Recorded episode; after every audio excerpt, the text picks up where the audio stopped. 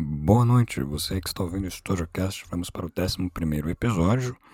E um assunto hoje, o convidado também que nós já anunciamos anteriormente. Se você costuma acompanhar aqui o programa, já conhece os tipos de convidados com assuntos mais diferenciados que nós trazemos e também com algum nível de tecnicidade, nós vamos hoje abordar antropologia e religião comparada em seu estudo a nível mais teórico e também nas divulgações, os estudos, as produções do canal do Carlos Alberto Sanches, que eu acredito que muitos de vocês já devem conhecer, já devem seguir. Enfim, mas eu vou permitir a seguir que ele se introduza, é claro, né? Para que, enfim, nós então possamos prosseguir o assunto. Anteriormente, gostaria de avisar que nós retornamos somente agora, né? Houve algumas adequações técnicas ao programa, e além das adequações técnicas de praxe, né? Tentamos selecionar aí bons convidados a nível de interesse. Enfim, deixar que ele se apresente agora. Boa noite, boa noite a todos. Obrigado, Vinícius, pelo convite. É... Então, meu nome é Carlos Alberto Sanches, né? Para quem não me conhece, eu tenho desenvolvido um trabalho no canal, no, no YouTube, com meu nome. É, esse trabalho tem em vista uma reconstituição teórica, né? Nós podemos chamar assim, da mentalidade do homem tradicional, do mundo, do, da cosmologia tradicional, né, de certa forma. O que exige, claro, o domínio de certas áreas do conhecimento, é, diversas áreas, né? Mas principalmente antropologia, sociologia, que é a, mi a minha área de formação, sou sociólogo de formação, é, com mestrado também, também na área, pela Unesp de Marília. E, mas também, claro, é, isso exige o domínio de, de certos filósofos e de psicólogos também, claro. Enfim, é, a minha minha produção audiovisual tem girado em torno desse desse desse esforço e de temas como a crítica do mundo moderno, a modernidade como, como uma espécie de amnésia coletiva é, é algo que eu abordo bastante no meu canal também. E, enfim, vamos, vamos iniciar as conversas. Claro, muito bom. Sabe algo que eu acho interessante? Eu tenho amigos de diversas posições políticas, filosóficas e afins, né? E sendo eles mais iluministas, sendo eles mais tradicionalistas, né? apesar de termos suas variações, sendo eles mais apegados à, à filosofia antiga, quer seja uma visão hum, neopitagórica, quer seja uma visão mais ortodoxa a Platão, ou mesmo eles, é, seguidores da escolásticas, todos, apesar de discordantes, elogiam o teu trabalho. Gostaria de pontuar isso para ti, que talvez você não tenha noção. Mas uhum. muitos amigos meus de diferentes posições, concordando ou discordando, assumem e dizem que você faz um bom trabalho na produção do canal. Você aborda temas relevantes e com argumentos que trazem alguma profundidade teórica. Outra coisa interessante que eu gostaria de dizer, apesar da minha graduação ter sido em Direito, o meu, meu trabalho de conclusão de curso e a minha iniciação científica foram em Sociologia. Ah, bacana. É, o TCC foi respectivamente sobre o estudo epidemiológico de suicídio entre jovens, assim configurados de 17 a 25 anos. Aí eu regionalizei toda a questão e fiz uma distinção entre idade. Então, imagina, um trabalho extenso. Afinal, deu 111 páginas, mas extrapolei bastante o, o uhum. que se espera de escopo no trabalho de conclusão, mas gostaram muito do resultado. A nota foi máxima, foi deu tudo certo. Mas, enfim, eu gosto né, de pesquisa estatística. Então aí é uma questão em comum que a gente acabou estabelecendo aqui. É, agora, uma, algo que eu gostaria de te perguntar é. Até onde eu sei, tá? Vendo aí teu canal uns anos atrás, etc. É, você havia dito, acredito uma vez, que inicialmente a tua posição, não vou dizer posição, mas o teu exercício religioso estava próximo ao hinduísmo, né? E com o tempo uhum. você migrou, é, migrou um termo muito muito vulgar, né? Mas você foi se aproximando do, do Islã.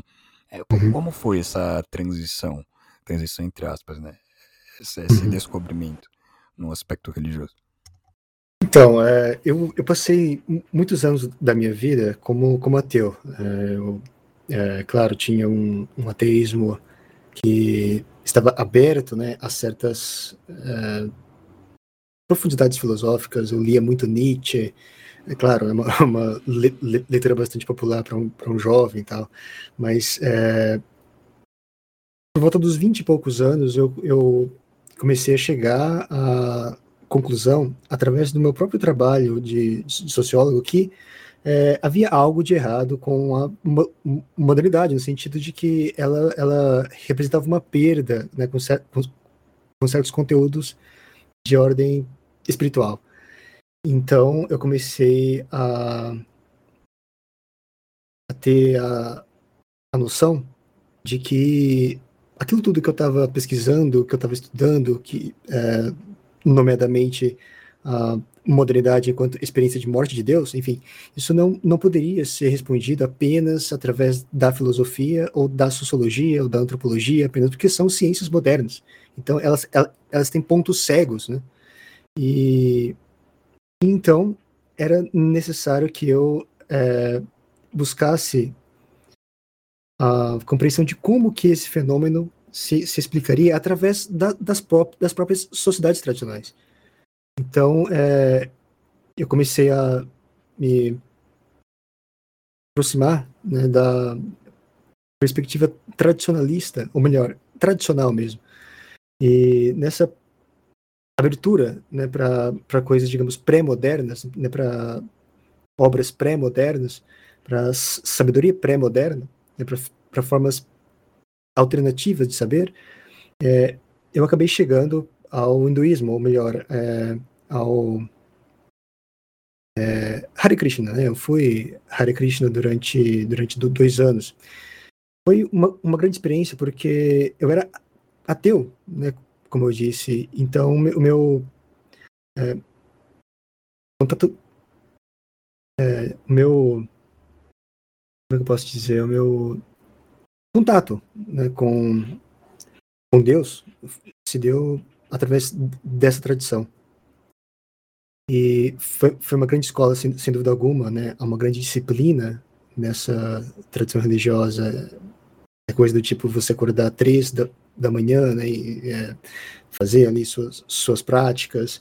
E isso foi, foi um grande choque para mim, isso foi muito, muito importante. Eu comecei a perceber como que essa, essas práticas religiosas todas, de fato, abrem é, o nosso intelecto para certos conteúdos que não são é, acessíveis de forma meramente especulativa. Então eu comecei a, a, estudar outros autores, dentre eles, por exemplo, René Guénon e Júlio Zévala. O Guénon começou a, a, me preparar mais ou menos para o monoteísmo é, mais, mais semítico, digamos, né? É, e então eu comecei a perceber que o Islã satisfazia essa necessidade de, de, de busca de, de, um uno, ou de algo único que atravessa todas as tradições. E nesse, nesse ponto é que eu comecei a considerar uma, uma reflexão. Comecei a perceber que o monoteísmo islâmico, né, é a, a forma como o monoteísmo é, é, aparece no Islã, é, ou seja, o, o Islã mesmo é, de certa forma, esse monoteísmo que, que atravessa todas as tradições, né, de certa forma. É, enfim, é, ele satisfazia todas essas necessidades que eu tinha de, de buscar uma religião que, que que tinha um conteúdo esotérico muito muito forte, mas que também regulava todo o meu ser. Né? O, o Islã é uma religião total no sentido, aliás, todas as religiões é, tradicionais são religiões to, to, totais no sentido de que, elas regem toda é, toda a nossa vida, né? do momento em que você acorda a, até o momento em, em, que você dorme, até, é, enfim, normas concernentes a higiene pessoal, por exemplo, a alimentação, etc. E, e eu vi no Islã uma, uma forma de, de saciar né, tanto, tanto essa necessidade de uma doutrina tradicional que, que me abrisse para esse monoteísmo que eu estava enxergando né, por trás, né, ou, ou através de, de todas essas é, tradições religiosas que eu então tinha como objeto, objeto de estudo, como também de regular a minha vida né, inteira é, através de, de normas religiosas. Então eu fiz essa, essa, essa reversão, fiz a, fiz a charrada em 2018, né, o testemunho de que não há Deus, senão, senão Alá, é, e Muhammad é, é o seu, seu profeta, e no começo eu fui, fui, fui sunita, porque é natural, né, que quando você, você faz a, a, reversão, você cai no sunismo, porque é a religião, perdão, é a, a, a linha do Islã majoritária. É, ainda mais no Brasil. E com o passar do tempo, eu fui conhecendo a doutrina do imamato, que me, é, me abriu para o Islã xiita. E eu vi que faz todo sentido. É, o esoterismo do Islã xiita é realmente muito sofisticado e é, me parece muito bem, bem conectado com, com tradições messiânicas pré-islâmicas, inclusive. Então, é, eu comecei a estudar um, pouco mais do xiismo e, no fim das contas, acabei indo para o xiismo. Né? Hoje, sinceramente, eu não sigo o Islã é, perfeitamente, é, porém eu ainda tenho uma relação muito, muito, muito forte com essa figura messiânica que é o imã oculto. Eu acho que esse é o ponto que liga, de certa forma, a minha fé, a minha, a minha, a minha crença, a minha, a minha religião, é, ao meu estudo porque essa figura messiânica, eu acho que é um grande símbolo para aquilo que nós estamos vivendo uh, no Ocidente, repito, né, enquanto uma espécie de eclipse do divino. Uh, o imã oculto significa justamente isso, né, para mim, pelo, pelo, menos, e claro, para muitos muçulmanos também. É essa fase da passagem humana na Terra em que o, o divino se encontra encoberto, oculto, de fato. E é, o Islashita me, me atraiu também por ser uma, uma religião da espera. Eu de, ele dessa forma, como uma re, religião da espera. É, é, é, é uma religião na, na qual o crente ou, ou fiel, enfim, é, se vê postado sempre, digamos, no horizonte do retorno desse é, Messias, digamos assim, que irá restabelecer o contato do ser humano com, com com Deus, é, enquanto não só é, indivíduo, mas também como, como sociedade. Então, ele, ele, ele seria uma espécie de regenerador do, do universo, esse, esse universo decadente. Então, enfim, tudo ali me, me chamou a atenção de uma, de, de uma forma especial. Então, eu diria que atualmente a minha, a minha relação, é, a minha filiação religiosa é com essa figura, mais do que com, com o Islã em si, sabe? Entendi perfeitamente. Eu costumo sempre pontuar que a experiência teúrgica, ocorra ela onde ocorrer, causa uma mudança qualitativa no espírito do sujeito, e de fato causa. Né? Você vê, você deu o exemplo da época que você foi Hare Krishna, né? cumpriu ali todos os hábitos que eles têm, mas esses hábitos te deram uma experiência inicial religiosa, uma experiência quase teúrgica ou teúrgica de fato, que depois te levaram a uma introspecção maior e um estudo maior dos conhecimentos místicos, né? Eu entendo uhum. que na figura de imã oculto, eu entendo que avançando dentro dos teus conhecimentos sobre o Islã e sobre as religiões no todo como experiência esotérica dentro de um, de um contexto daquilo que se espera de alguém que lê René Guénon, por exemplo, né? É, lhe colocou na posição não mais de um estudioso vulgar da prática religiosa, mas de alguém que busca realmente uma conexão íntima, eminentemente mística, de fato esotérica, com o exercício religioso. Né? Você vai conhecendo e descobrindo demais, demais mistérios que fundamentam o mito. Né? Temos uhum. essa oposição muito clara, ou melhor, complementação muito clara entre o mito e o mistério, e à medida que se conhece o mito, se revela o mistério, e à medida que se revela o mistério, se conhece mais da mitologia do homem, das coisas que o circundam. Daí, o que me parece mais interessante nesse contexto todo é que nós não estamos hoje, trazendo para um, um, contexto mais contemporâneo, observando somente o crepúsculo de todas as crenças, sobretudo da religiosa, mas este niilismo que impera na contemporaneidade, ele é sobretudo é reflexo da, da imanência da, das religiões na vida social cotidiana, elas não penetram efetivamente hoje a vida cotidiana. Né? Quando nós falamos uhum. isso, pode-se dizer desde o espaço familiar, eu não estou dizendo aqui de autoridade parental, não estou me referindo à autoridade que o pai tem sobre o filho, apesar disso ser importante nesse quesito, mas eu não vou me pegar esse formalismo. Eu me falo de um efetivo espaço cotidiano e também familiar onde se pratica o exercício religioso. Claro que aí você pode argumentar, ah, mas nós temos os templos religiosos. É, de fato, nós temos os templos religiosos, mas a prática religiosa familiar é algo que se perde cada vez mais. E aqui eu não estou nem fazendo digressões entre este ou aquele tipo de religião, esta ou aquela prática religiosa. Não, não, não. Estou falando de maneira geral. Não se vê hoje essa dedicação eh, do, do conjunto familiar à prática religiosa. O que nós temos, por muito, né? São é, orações eventuais, feitas em família, rotineiramente em datas comemorativas, que costumam ser feriados, inclusive, né? mas a efetiva experiência religiosa resta prejudicada. Né? E o que se configura hoje é muito mais um debate filosófico entre as religiões do que a experiência religiosa efetiva.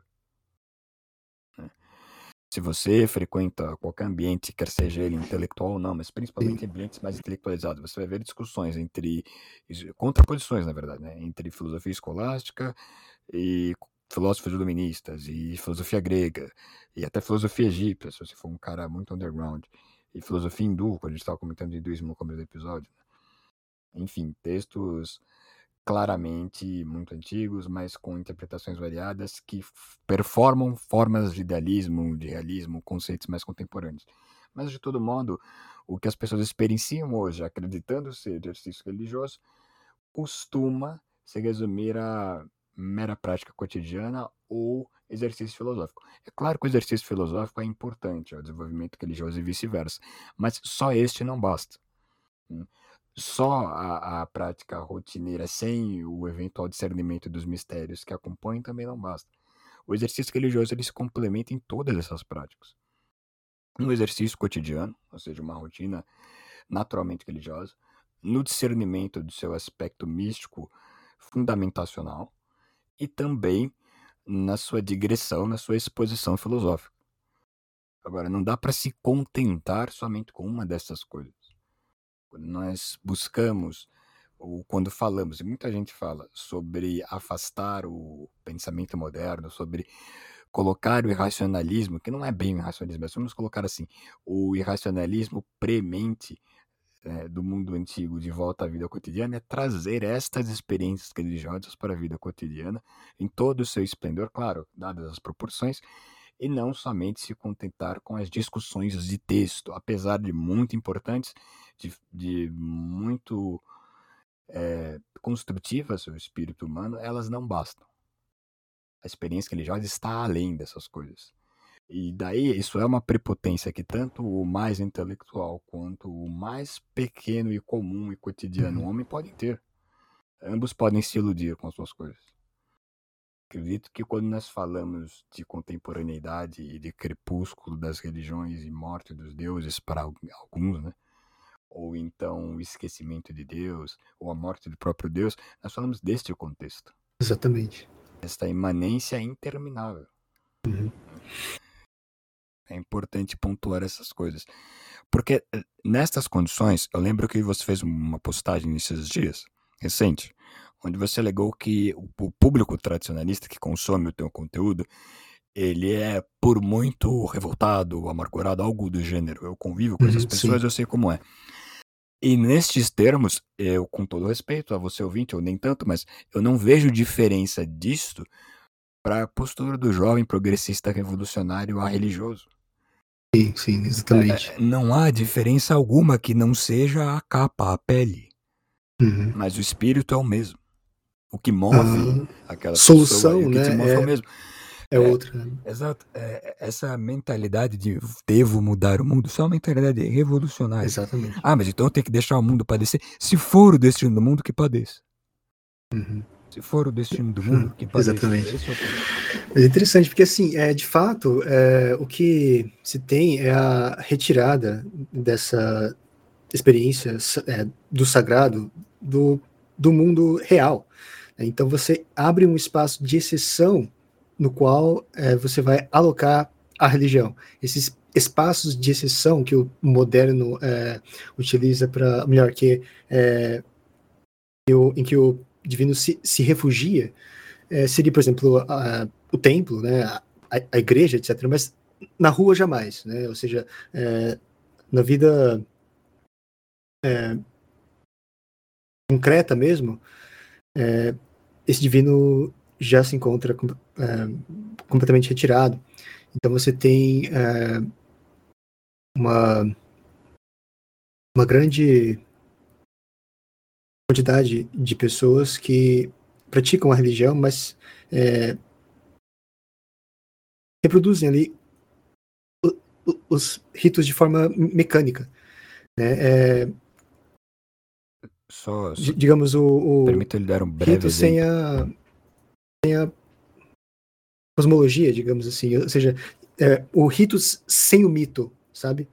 Porque são, são coisas é, complementares e eu realmente acho que a separação que se faz entre rito e, e mito é sintoma disso, sabe? Porque o rito é, é, é, quase a parte gestual e prática do mito, e, e o mito, é, por sua vez, seria a parte, digamos, o fundamento lógico do, do rito, sabe? Então, quando você é, retira do rito sua, sua, sua, sua contraparte mítica, é, que que informa os conteúdos é, esotéricos, é, você tem, tem um estado de coisas na qual a religião já, já se encaminha para sua morte ou ela já, já morreu de fato. Então, é, quando você tem a repetição mecânica apenas da religião, significa que a religião já, já se foi. E enfim, ela se refugia, como você disse, em discussões acadêmicas, sabe? É o, como mito também é isso, né? Hoje o mito ele é assunto de acadêmicos, de antropólogos, de psicólogos, sabe? É, não é mais algo vivido, ou seja, nós não enxergamos mais a realidade através das lentes do mito.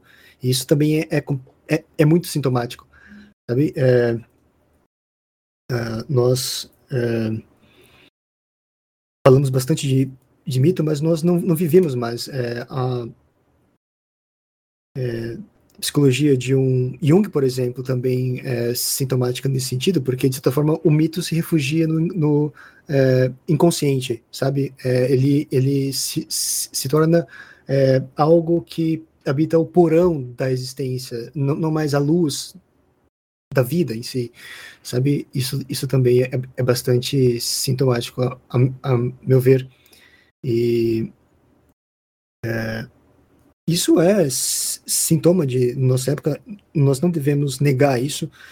E é, por fim, né, o comentário que você fez sobre, sobre esse público, é,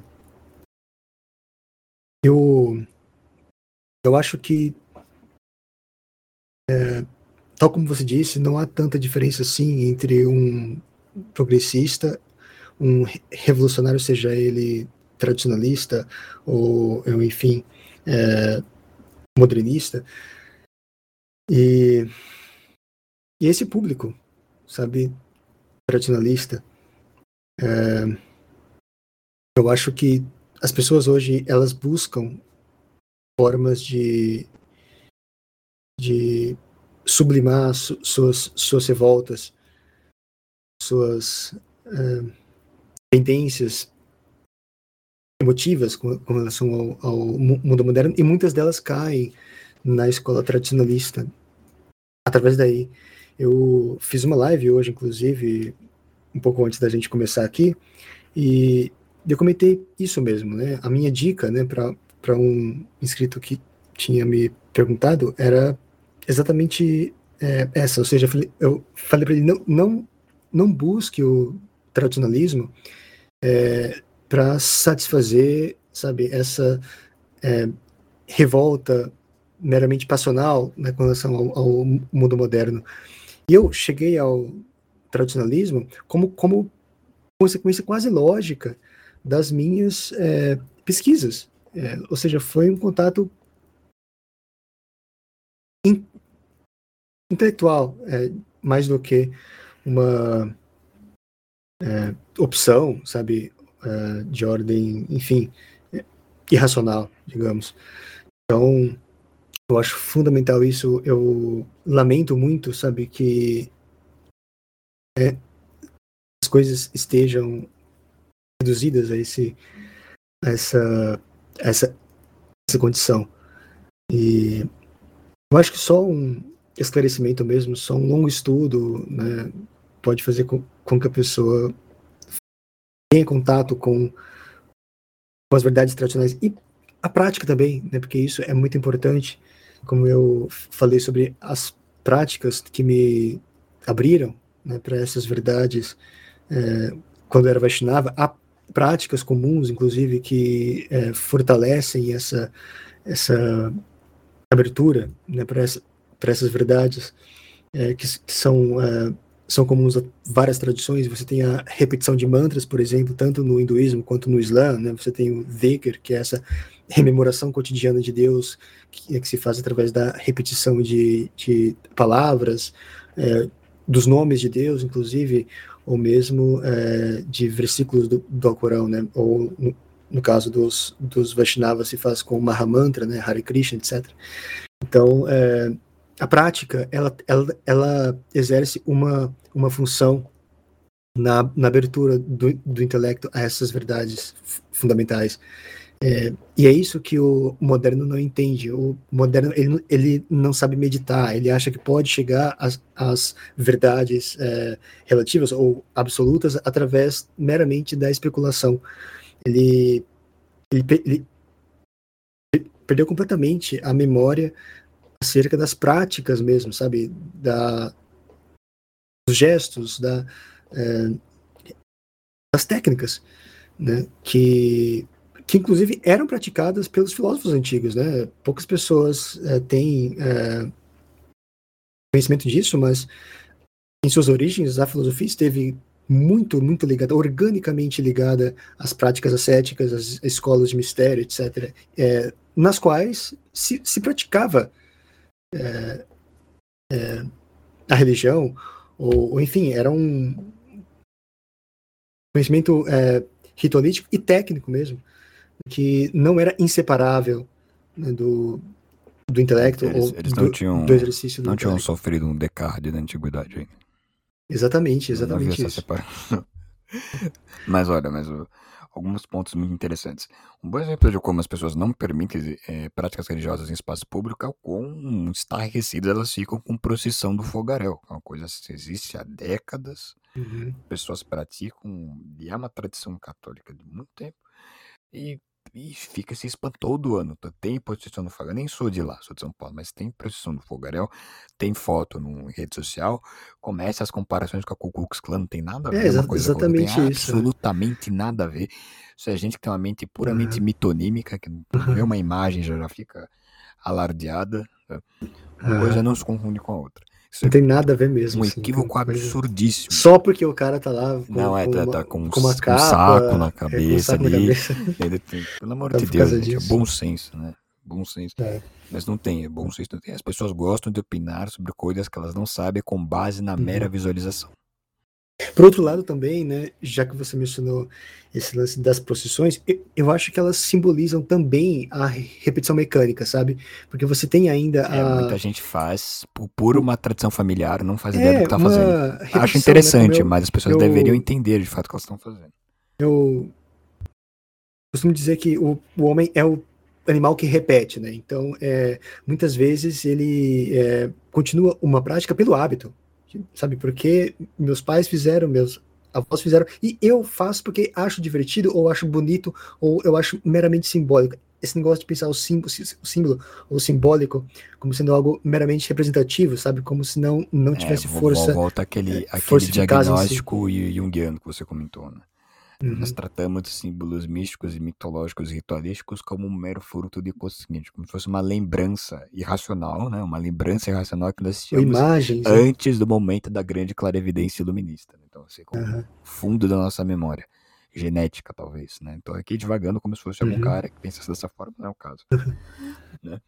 Mas aí veja só, você havia comentado sobre a antiguidade, no qual fazia uso de práticas esotéricas e que o conhecimento esotérico não se discernia da, da aplicação racional. E de, de fato, ele não se discernia.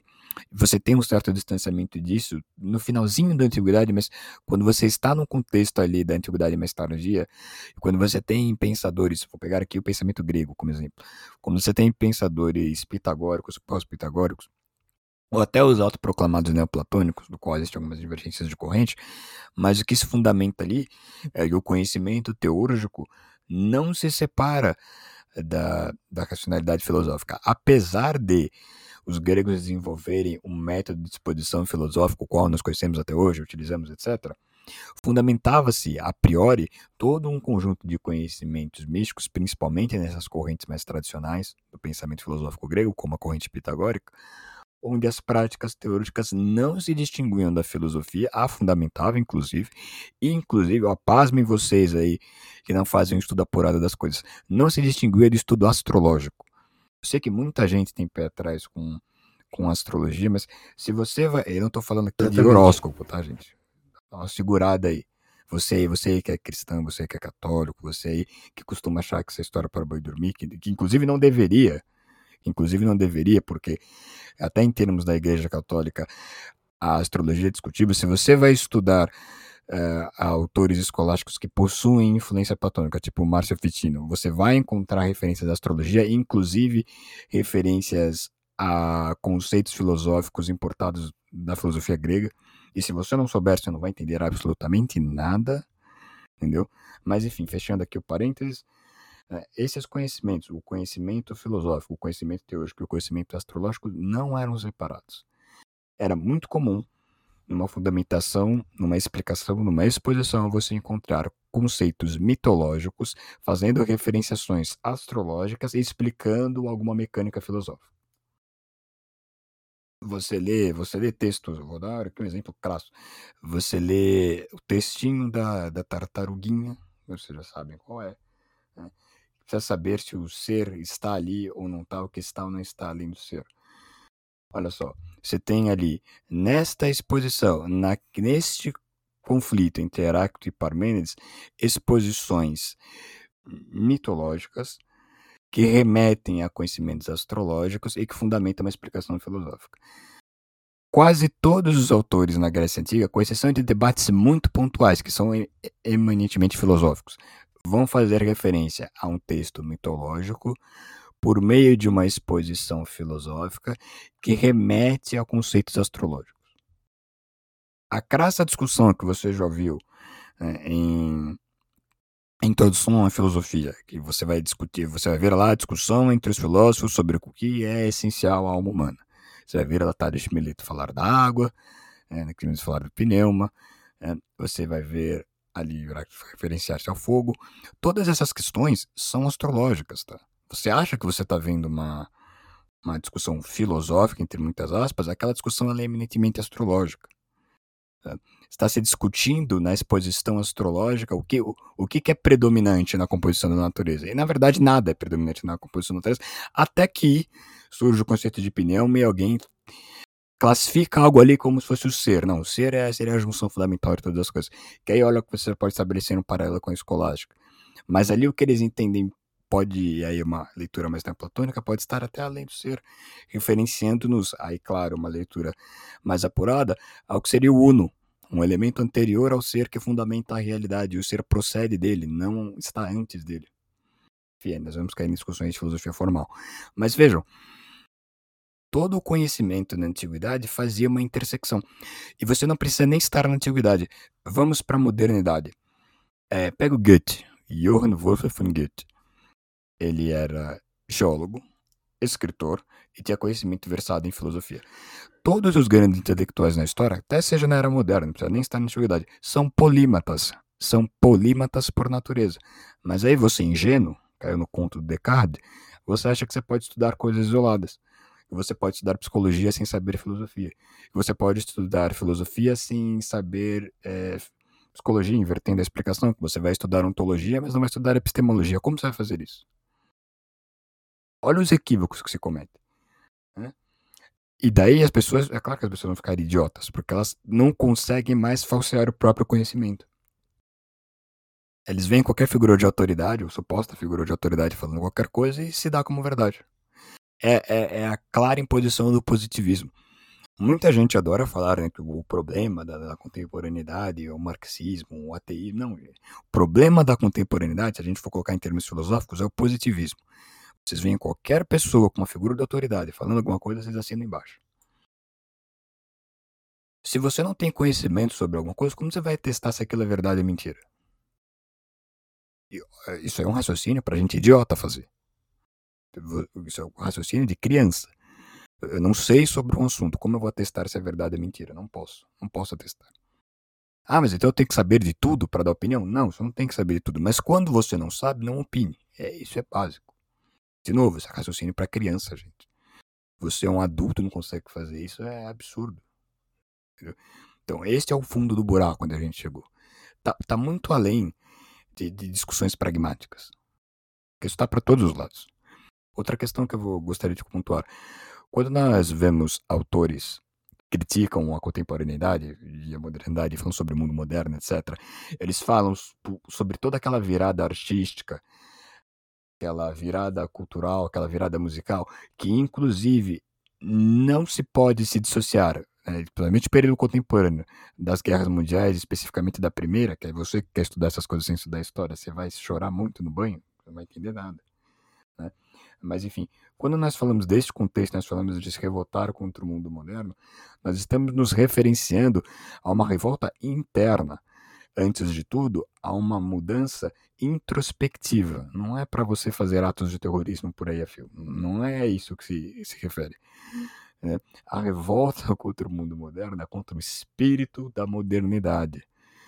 Ah, então quer dizer que eu vou odiar Kant, vou tacar fogo no, no Crítica da Razão Pura. Não, não vai fazer isso. Não tem nada a ver com isso. O que você deve fazer é o seguinte: perceber quais aspectos da sua vida em nada infundem uma prática orgânica religiosa ou filosófica. Tirar, limpar a si mesmo, produzir dentro de si um novo espírito, e aqui, independente de qual seja a sua religião, é, e ter não só um exercício religioso real, como também, além disso, produzir um conhecimento que de fato lhe agrega alguma coisa. E o mais importante, que lhe cause, dentro dos seus estudos, intersecções para que você chegue a uma verdade. Ou que chegue à verdade, como eu prefiro.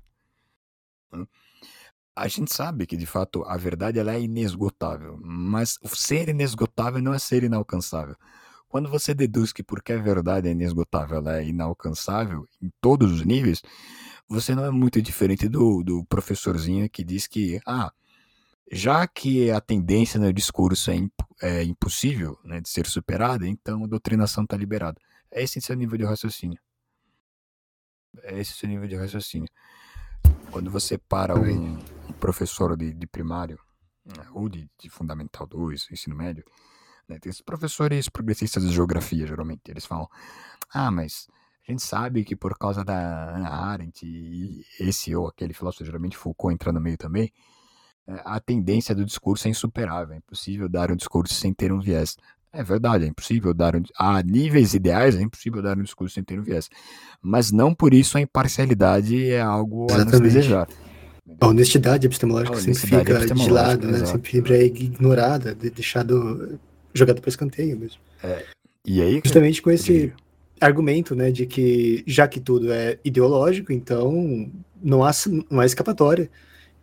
Então a gente tem que é, produzir sim. ideologia. É, exato, eles partem de premissas certas para conclusões erradas. Mas, aliás, eles sempre partem de premissas certas para conclusões erradas, é normal. Uhum. Exatamente. Se você quer um, um, diagnóstico final do que é pensamento moderno, é isso: partir de premissas certas para conclusões erradas. Sempre. É, tanto é que. É, agora, se você quer fundamentar, fundamentar aí o, o que, qual é a gênese de um pensamento que nós podemos chamar de moderno e a gênese de um pensamento que nós podemos chamar de, de tradicional. Você pode argumentar em extremos e ir equacionando a coisa. Eu vou argumentar em extremos aqui. No pensamento moderno, em extremo, nós temos uma universalidade humana que ela é prática. Eu não estou falando aqui de alma e eu não estou falando aqui de ser. Esqueçam essas questões ontológicas. Eu estou me referindo aqui às questões jurídicas, inclusive, de ordem prática, social, cotidiana e cívica. Então, por exemplo, é aquela questão: nós não temos distinções sociais a nível formal. Né? Então, por exemplo, eu tenho a posse de um objeto e alguém me esbulha a posse, alguém me rouba, levou o objeto, correu para longe. Eu vou, pego uma arma e abato o sujeito. Em termos limpos, minha gente, eu sei que vocês vão querer argumentar, mas é um ladrão, não tem que ter. Mas em termos limpos, é pensamento moderno. Em termos limpos, ele cometeu um roubo, eu cometi um homicídio, eu sou pior do que ele. Vocês podem chorar quanto vocês quiserem. Mas se vocês forem traduzir em termos, entre aspas, modernos, o que se chama de pensamento moderno essa universalidade besta, absurda e indiferente a qualquer coisa. Entendeu? E que acaba lhe colocando em posições morais onde tudo é abdicado para o Estado. Porque, de fato, se você equacionar todos os entes sociais ao mesmo nível jurídico, a responsabilidade de tudo sobra para o Estado. Porque, em termos finais, você e a criancinha tem ali, salvo digressões de idade, as mesmas capacidades civis. E aquela questão: se todos têm o mesmo direito, ninguém tem direito a nada. Direito é questão de prerrogativa. Se ninguém tem prerrogativa, então não existe direito a ser garantido. Isso seria em extremo que é um pensamento moderno. Se você antagonizar essa circunstância e pensar na antiguidade, no pensamento tradicional, você vai se colocar na situação onde você tem alguém que atua com um elemento de força, que sustenta uma ordem, e essa ordem ela não é rompível, ela não é relativizável, ela não depende ou emana de uma força de lei. Ela é imposta por uma cultura, que inclusive muitas vezes acaba sendo rígida, e que fundamenta uma hierarquia social que não é maleável, ela é justa e existe um motivo para ser de tal forma. Eles são extremos opostos. E daí, no meio disso, as sociedades vão criando digressões e se fundamentando. Algumas mais humanistas, outras menos. Né? E daí, essa noção de barbárie e civilização é extremamente turva. É extremamente turva. E é muito mais pragmática do que parece. Porque, em certos termos, civilizações X que se dizem né, avançadas cometem os piores crimes de guerra que você imaginar.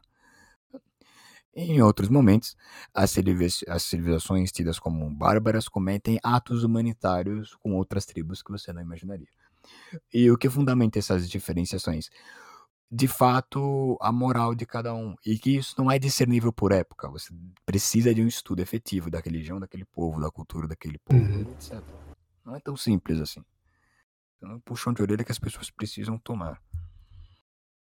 Uma coisa interessante sobre essa é, universalização abusiva né, que se faz é justamente né, para marcar a, a diferença com relação ao mundo tradicional, às sociedades tradicionais, é justamente que, né, pegando o exemplo da sociedade védica, você tem castas sociais e cada casta social tem seu próprio, por assim dizer, código de ética, seu, próprio regimento interno é, leis que, que servem para pessoas de uma casta, mas não servem para pessoas de outra casta. Justamente porque é, essas leis têm que se ajustar ao, ao, mundo real, à natureza de cada indivíduo. Né? Você não pode é, universalizar leis se pessoas concretas são, são diferentes entre si. Né? Então, é, nesse sentido, é, eu acho que é importante, sabe, retomar é, um, um, um estudo honesto sobre as sociedades tradicionais. É, de certa forma, elas são mais ajustadas àquilo que nós, nós somos estruturalmente, existencialmente, sabe? Existencialmente aqui, claro, em um sentido mais é, fundamental mesmo, quase heideggeriano. É, então, se as pessoas são diferentes, você precisa estabelecer regras diferentes para cada, cada tipo humano, né? Digamos assim. Então, é, sem dúvida, isso é muito importante. E é muito importante também o que você falou sobre sobre esse negócio, né, de você pensar uma psicologia sem, sem filosofia e uma filosofia sem, sem é, psicologia, etc. É, porque o que nos falta exatamente é essa habilidade de alcançar as intersecções é, uma uma amnésia, né, como eu sempre chamo, quanto ao que ao, ao que reúne fundamentalmente todas todas as coisas e, e todas as áreas circunscritas do saber. Então, é, isso acontece muito, por exemplo, quanto à sociologia, né? É, ainda mais hoje, né, em que as universidades estão tomadas por é, ideologias, né, de forma geral. Então, é, você tem uma sociologia que é completamente alheia, às vezes, à filosofia e à metafísica. E é exatamente por isso que você não consegue ent entender certas coisas é, que, que ocorrem no mundo tradicional ou, enfim, so, so, sociedades pré-modernas. Pré então, o sociólogo ele acaba aplicando é, anacronismos para explicar né, certas so, sociedades pré-modernas, é, assim como um antropólogo também ou um historiador. Então, é, ele desconhece completamente a, as bases metafísicas que estão sustentando um costume. Né? Então, ele, ele parte do, do pressuposto, né, no caso do sociólogo, de que aquele costume é, foi, foi um produto né, de relações humanas, foi um produto humano, digamos assim. Ele não consegue compreender como que, né, por exemplo, o sistema de castas se assenta sobre uma, uma base metafísica muito bem é, estruturada, muito, muito luz, muito clara para aquelas pessoas, certo? Isso, isso não pode gerar senão uma completa ignorância com relação àquilo que, que é a essência da so sociedade, é, uma missão coletiva né, que, que as sociedades se, se colocam. Então, é, é realmente assustador como que a sociologia sofre também de uma espécie de niilismo, sabe? Como se uh, as coletividades humanas não tivessem nenhum, nem, nenhuma, nenhuma função, nenhum objetivo realmente, e elas servissem, portanto, só para manutenção é, de relações de poder. Elas não têm a noção de que por onde existiu sociedade humana, a sociedade humana teve um, uma missão, a saber, uh, servir como um fundamento e uma, uma espécie de, é, de, de, um instrumento melhor. É, ela serviu para uma colaboração com os deuses para salvaguarda da ordem, da ordem, da ordem cósmica, por assim dizer. Então, a sociedade humana tem um objetivo nas sociedades tradicionais. Ela, ela, elas não são é, algo que, que enfim, que, que pairam, que é, flutuam no, no, universo sem, sem rumo, sabe? É, enfim, elas têm um objetivo, o, o ser humano tem um, um objetivo na Terra. É, e isso só, só, pode ser compreendido, só pode ser aprendido se você tiver um, tiver um, um diálogo uma abertura com outras áreas de saber é, que, é, especialmente aquelas que não são as modernas. Então você tem que dialogar como como e é essa a minha militância dentro da sociologia, por assim dizer, né, com os meus colegas, é, mostrar para eles que é, é, fazer, digamos, a denúncia desse desse desse niilismo, mostrar que o ser humano tem uma, uma, uma razão de ser, Certo? O Schwon também é muito importante nesse sentido, porque ele, de certa forma, ele, ele foi muito claro né, quando ele critica uh, esse niilismo sociológico.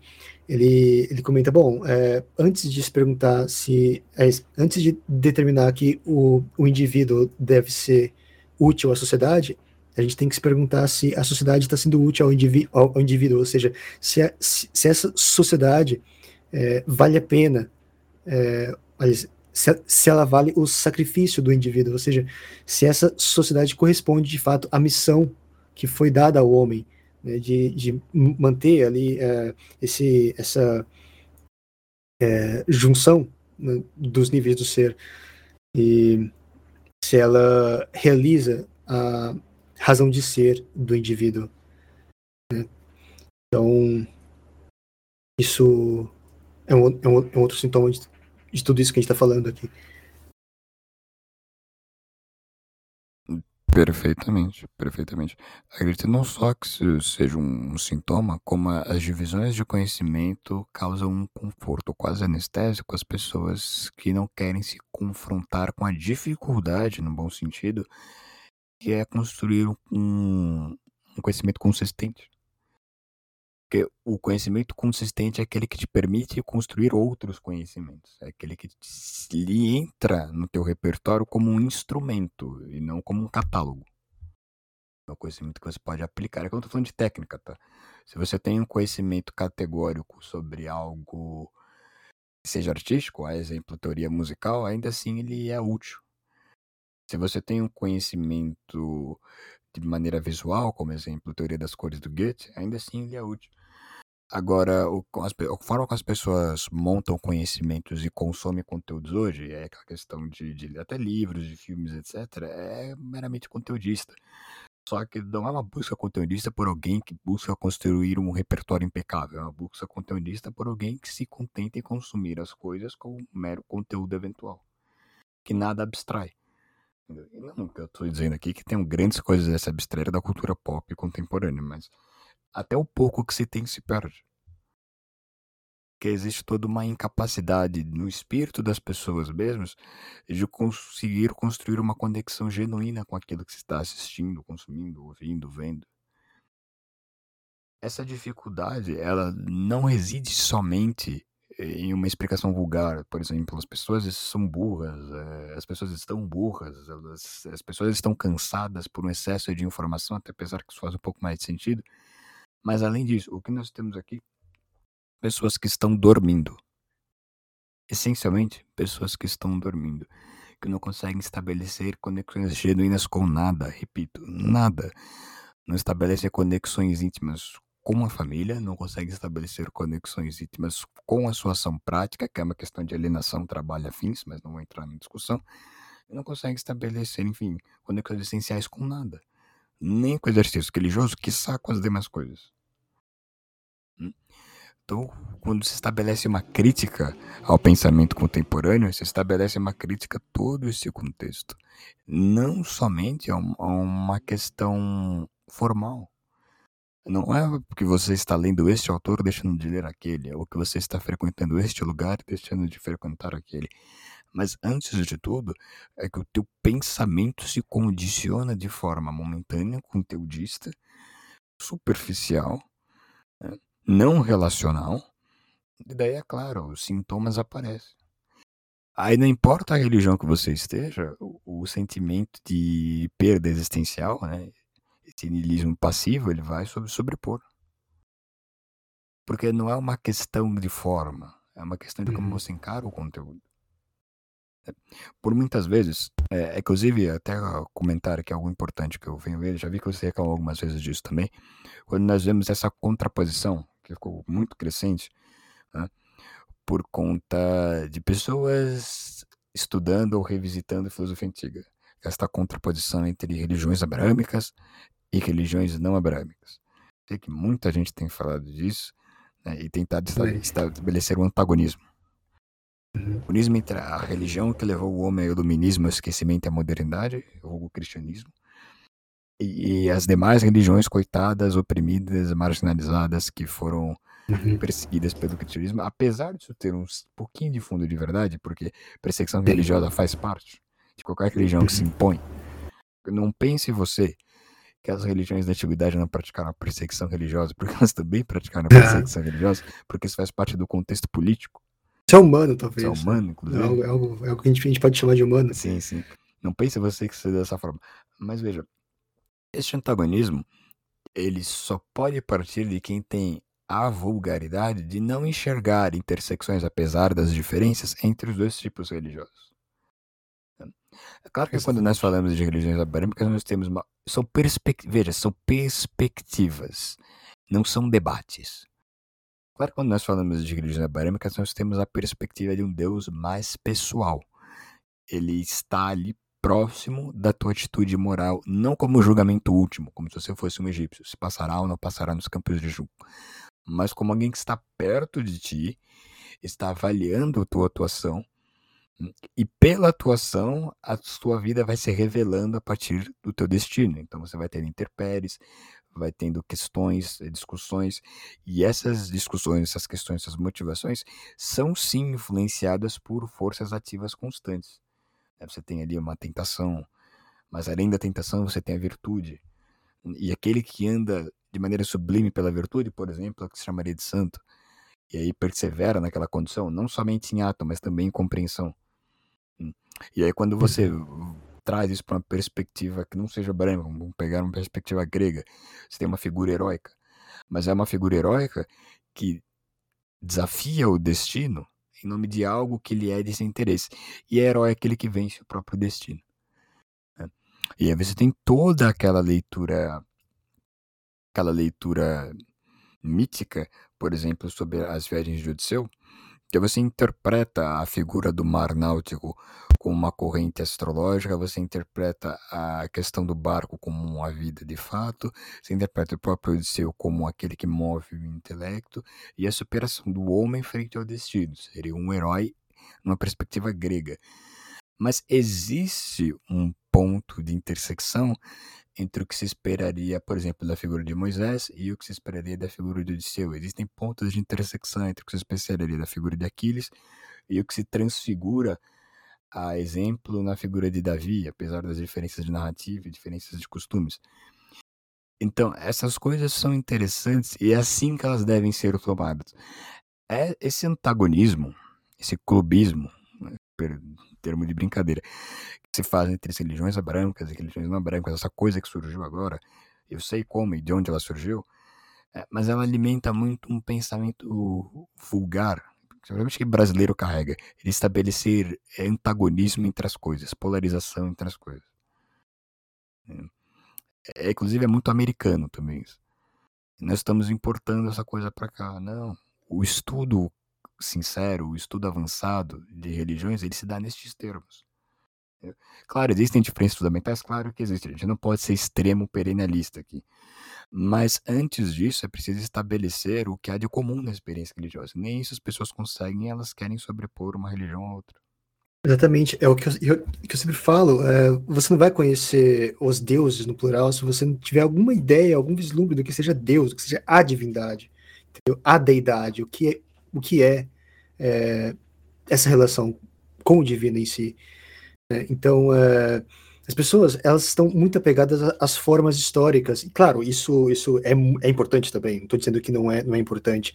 Mas o, mais fundamental, que é o que realmente interessa para que não se torne algo é, conteudista, ou o mero exercício de erudição, ou ainda um, um cosplay né, de, de paganismo, é, é a essência. Sabe? sabe? São os princípios fundamentais ali, é, conforme eles estão é, presentes e, e conforme é, a nossa estrutura humana é, está é, estão atreladas é, a eles, né? Então, por exemplo,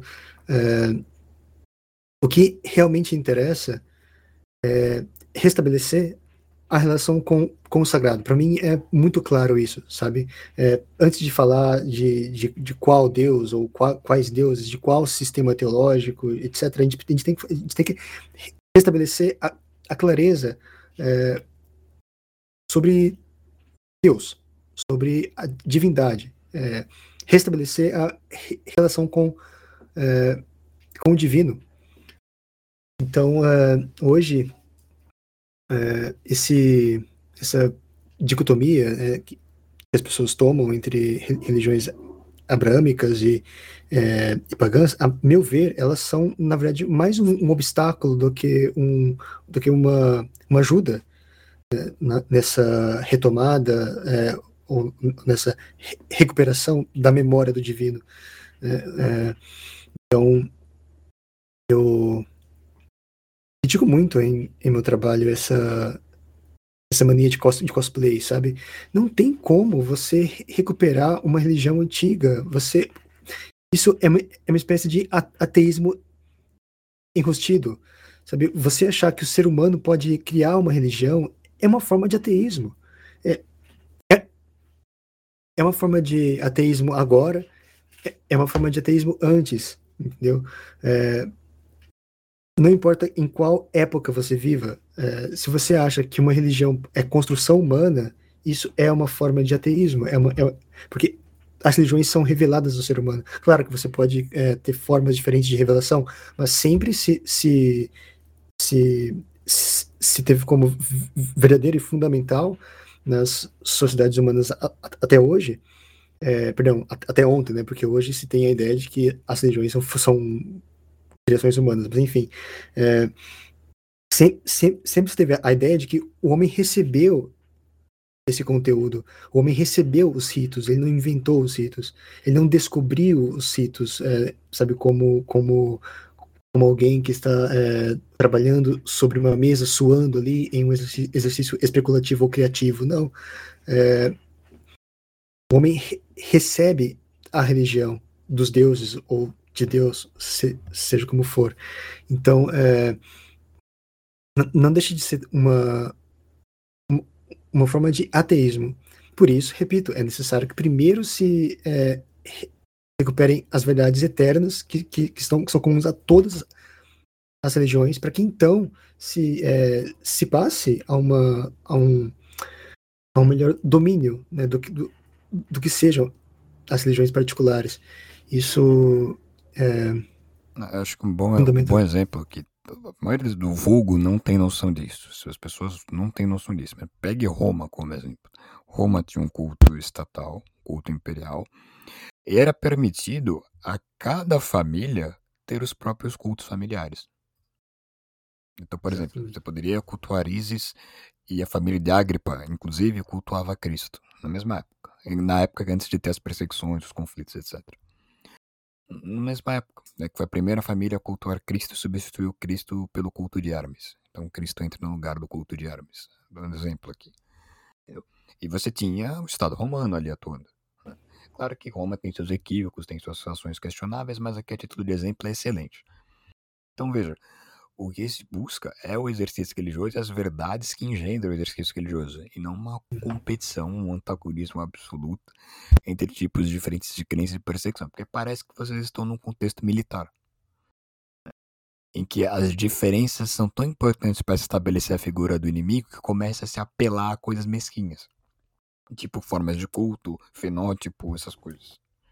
E o curioso é que é, o mero intercâmbio entre é, místicos né, de, de tradições diferentes já prova que existe alguma plataforma de inteligibilidade mútua entre eles, né? Sim, sim. É, e é, é, nessa plataforma que, que os é, perennialistas é, pensam, né? Então, por exemplo, é, se você pegar Alexandria, você tinha uma, um, um intercâmbio, é, sabe, entre ju judeus, cristãos, pagãos, etc., é, que era, era muito aquecido, sabe, era não só lá, mas é, em diversos centros do, do mundo antigo, os místicos interagiam entre si e, digamos, é, trocavam experiências, conteúdos, in, informações. Sim, sim. Isso, olha, isso, olha como as pessoas são... Isso prova justamente que havia uma, uma um, entendimento comum. Então, por exemplo, é, alguém falava Tote, o outro entendia Hermes, entendeu? Então, isso significa que há algo em comum entre eles, é, e esse exercício de é, tradução só é possível porque há algo em comum. É, existe uma base que é compartilhada por todos esses, esses indivíduos. E é isso que interessa, porque isso é humano e, portanto, entre aspas, atemporal ou ahistórico, talvez. É, mas, é, enfim, não há como você recuperar essas coisas. Eu é, enfatizo bastante a partir, é, por exemplo, de, de Wegener, né? que o judaísmo, o cristianismo, é, são, são, são religiões que, que é, são algumas das responsáveis são, são os fatores né, é, preponderantes para aquilo que veio a ser a construção da consciência histórica. Nisso, você já, já fecha completamente a possibilidade de você experimentar o mundo como um pagão. É, pelo simples fato de você existir historicamente ou ter consciência histórica, através dessa perspectiva, já, já significa que você não vai experimentar o mundo como um pagão experimentou. Então você tem que recuperar aquilo que há em comum sabe, em, em, entre todas essas religiões, para que então você consiga se, se orientar melhor. É, e é isso que, que mais interessa, sem dúvida. Perfeitamente, perfeitamente.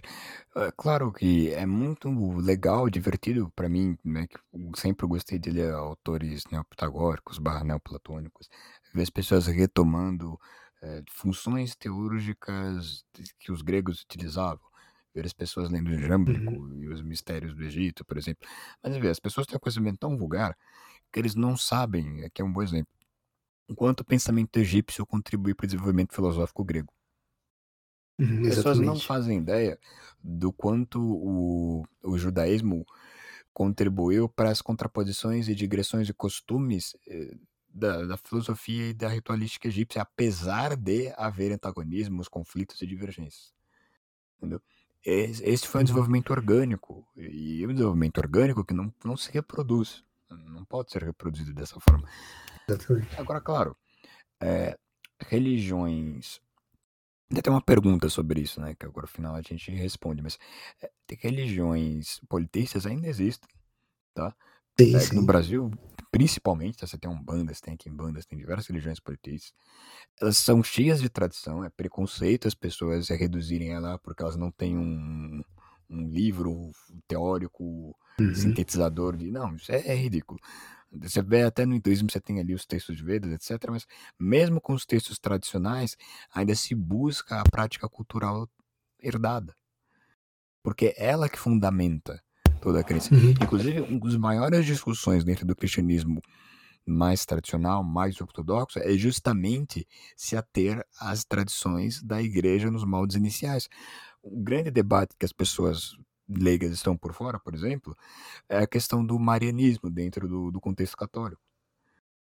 Será que um, um exemplo, tá? Que inicialmente se tinha o contexto de um culto ortodoxo orientado à figura de Maria.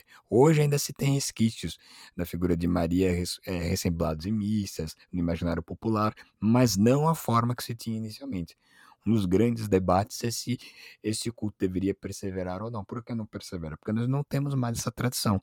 Apesar de ser algo interessante de se estudar, de ser algo extremamente construtivo a nível histórico e também teológico, nós não conseguimos reconfigurar isso. Por quê? Porque se perdeu, a tradição se perdeu. E quando nós recontextualizamos isso a uma, a uma teologia pagã, nós enfrentamos os mesmos problemas. Nós conseguimos memorar, né? É, a forma teúrgica, por exemplo, você pode atuar como atuavam aqueles ocultistas do, do final do período moderno, que tentam remontar práticas de uhum. teurgia da antiguidade, do final da Idade Média. Sim, sim, mas... Né? Eu... Mas isso não é a mesma coisa Exatamente. Que efetivamente praticar exercício religioso tal qual era feito na antiguidade. Isso é uma outra coisa. E aí você já uhum. está indo para o misticismo ocultista de fato. Uhum. Você não está indo para o misticismo. O que importa religioso. de fato, no, no, fim das contas, são, são os é, princípios operativos que estão por trás, sabe, dessa teologia antiga. É, os princípios, é, se eles é, funcionaram antes e o ser humano continua sendo, sendo ser humano, então eles, eles, eles são, são eternos, eles são é, por isso, inclusive, são, são, chamados de princípios, certo? É, eles é que, que interessam, não a forma em si. Então, eu sou é, fa favorável, sim, à tentativa de, digo reconstruir, mas é, agir sobre os princípios operativos que no nós conseguimos identificar é, através dessas leituras é, sobre as técnicas teúrgicas antigas, por exemplo. Então, é, o que interessa, no fim das contas, é, são os princípios. Copiar a forma, você só vai estar tá fazendo cosplay, só vai estar tá, é, fazendo uma, é, uma operação mecânica mesmo. Sim, sim. Sabe? Eu Daquilo. acredito que Sem, muitos. sem eficácia plena. É, perfeito. Eu acredito que muitos se deixam levar, e aqui é um bom ponto, se deixam levar pela, pela experiência, não, pela experiência não, perdão, pela esperança de uma experiência teúrgica inimaginável. Uhum. Acreditam que, que é a famosa macumba. O cara acredita Uhum. que fazendo X, Y, Z coisas, ele vai desbloquear o infinito, ele vai, Aham. se, ele vai se desvencilhar da carne, os interpéries da vida não mais sobrevirão sobre ele, ele não recairá nada de mal sobre ele, ele ficará imortal, terá acesso a todos os conteúdos. É um cheat code. Uhum. Exatamente. Gente, não é assim que funciona. tá? Olha, mesmo se você estudar teologia, mesmo se você estudar inclusive alquimia, mesmo se você estudar teologia da mais macabra possível, se você for um cara que vai extremamente a fundo ao ocultismo, ainda assim não funciona dessa forma. O, deixa eu trazer um contexto para vocês. O mundo místico, em geral, menos quando você entra nesses contextos teológicos com profundidade, ele não opera sem equivalência. Vocês aí que, que, que deve ter muita gente do público aqui que, que vê anime, essas, essas porcarias. Eu sou mais novo, eu vou saber dialogar mais com vocês. Vocês já assistiram Fullmetal Alchemist, um anime do menino que é alquimista, que faz uns metal do nada. Inclusive tem umas coisas legais, de, realmente de alquimia de verdade lá. É legal, é legal assistir. Então, existe um princípio naquele enredo, naquele mundo imaginário, que é da troca equivalente, em que não se dispõe nada sem reter alguma coisa. Se você fizer uma analogia com as práticas teóricas, elas são assim. Quando você encena, vamos pegar um sacerdote, ele encena um rito, né, e ele há dias pratica um jejum. Tem uma privação ali específica disso, daquilo. Para que que serve todo esse processo, esse jejum? Não só alimentar, às vezes ele se priva de sono por um tempo. Às vezes ele não só se priva de sono, ele se priva de prazeres por um tempo. Para que tudo isso? Para ele se colocar no nível de ter aquela experiência teúrgica. E ele não faz aquilo para barganhar algo, como você pensa hoje. Ele faz aquilo só pelo prazer da experiência teúrgica, porque aquilo vai lhe revelar algum conhecimento. Percebe como a proposta é totalmente diferente? Agora, as pessoas colocam numa posição mesquinha, onde dizem assim, ah, eu vou juntar determinados atributos, vou fazer determinada coisa e vou poder barganhar algo com uma entidade específica. Isso é ridículo. Nenhum lugar funciona assim. Nenhuma prática religiosa se dá dessa forma. Você não barganha coisas.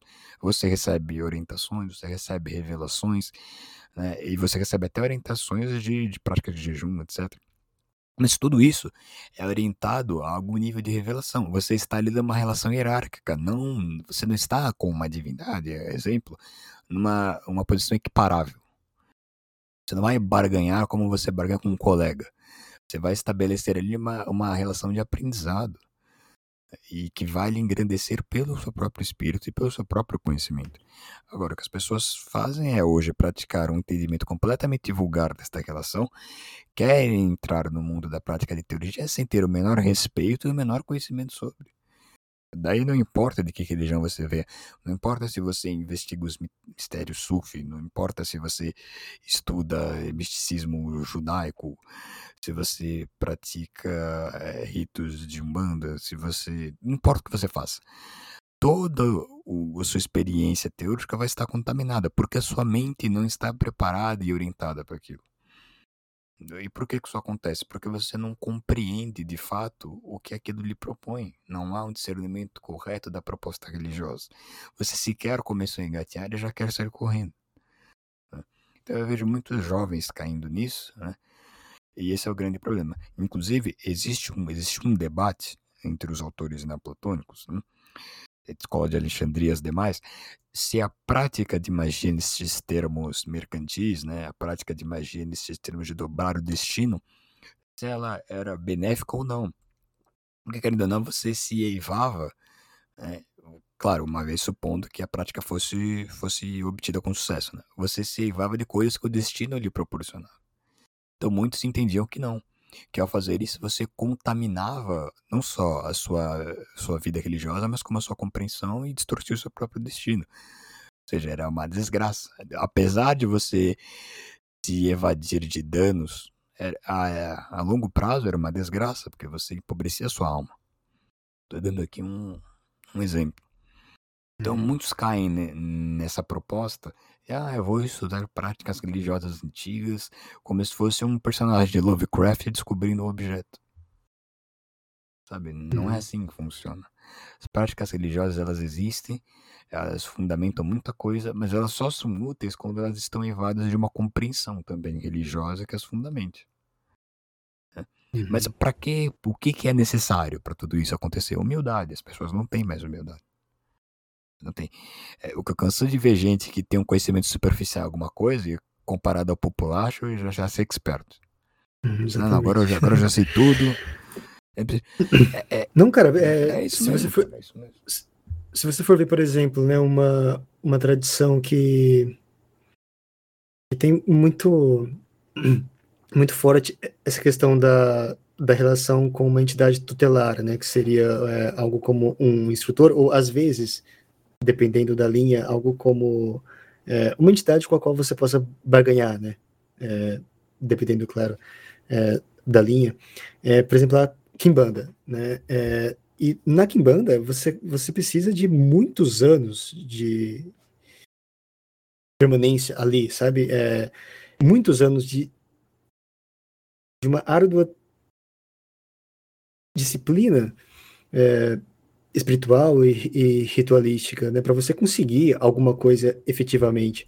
É, não é não, não é simples nem mesmo você conseguir uma iniciação autêntica na Kimbanda. É, por que também que eu tô falando da Kimbanda? Porque eu, eu, eu percebo que existe uma uma certa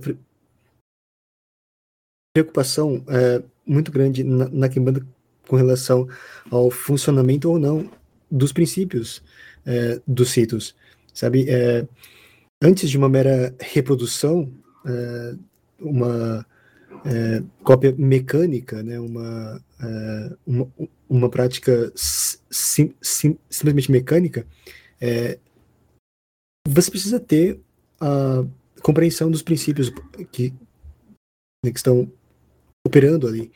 É, sem isso, nada, nada funciona. Ou seja, você tem que ter o que eles chamam de fundamento. Né? Você tem que, tem que compreender os fundamentos primeiro, senão nada daquilo vai vai vai funcionar.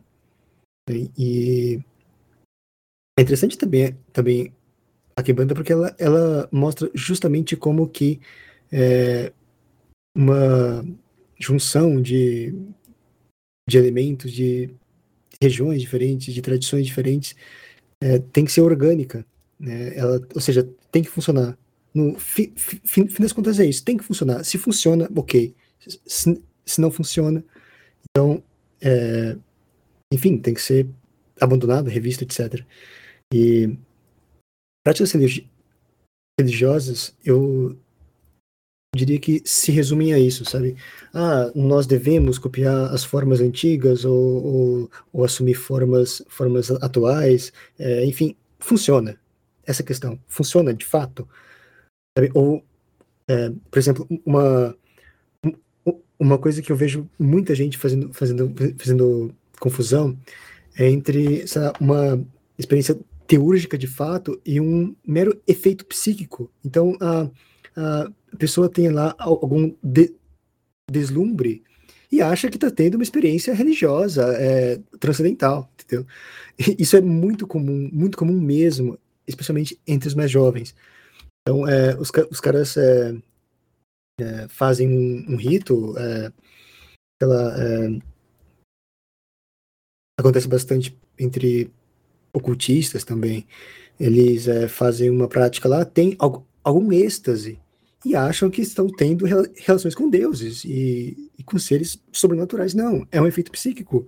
E isso é facilmente obtido, sabe, é, por práticas terapêuticas que sejam, mas enfim é, é uma grande confusão que se tem, sabe, entre é, êxtases e é, experiências é, psíquicas, ou seja, estados alterados de consciência, às vezes até recorrendo a drogas e, e uma experiência é, transcendental de fato, sabe, uma experiência teúrgica é, real. Sim, sim. E essa confusão é, vem, vem também ilustrar muito do que eu estou tentando, tentando dizer. Exatamente isso. Ah, e ele para pontuar que, inclusive, quando a gente estabelece relações que ele, Carlos em exemplo, relações que vocês colocam a ganhar com alguma figura religiosa, isso se estabelece em anos de devoção. Então não é uma troca a nível, a nível equiparável entre você e a entidade, é uma troca que se dará em grande tempo e de modo devocional. Você praticou devoção de tal forma sublime por tanto tempo lhe é revelado alguma coisa. Ponto entendeu? Não é algo em que você está em pé de igualdade com, com aquele que lhe fala. E, e, uhum. além disso, outra questão muito interessante: experiências de revelação religiosa, nestes termos, como você é, vê no contexto de profetas clássicos, né? Não profetas de, de, de, enfim, os profetas que nós temos hoje, né? Profeta sazonal, não aqueles que fundamentacionam o curso da história e alteram ele. Cidade moda em que alguém que exerceu um, um tempo extremo de devoção e aí ele uhum. ocorrem revelações. Né? Não é algo. E é claro, não só a devoção, é muito mais importante do que a devoção. A grave é que eu vou dizer, está além da devoção. Você entranhar esse conhecimento ao teu espírito é, é, praticar aquele asceticismo de fato. Asceticismo aqui não estou me referindo ao, ao conceito filosófico, estou me referindo à prática certa.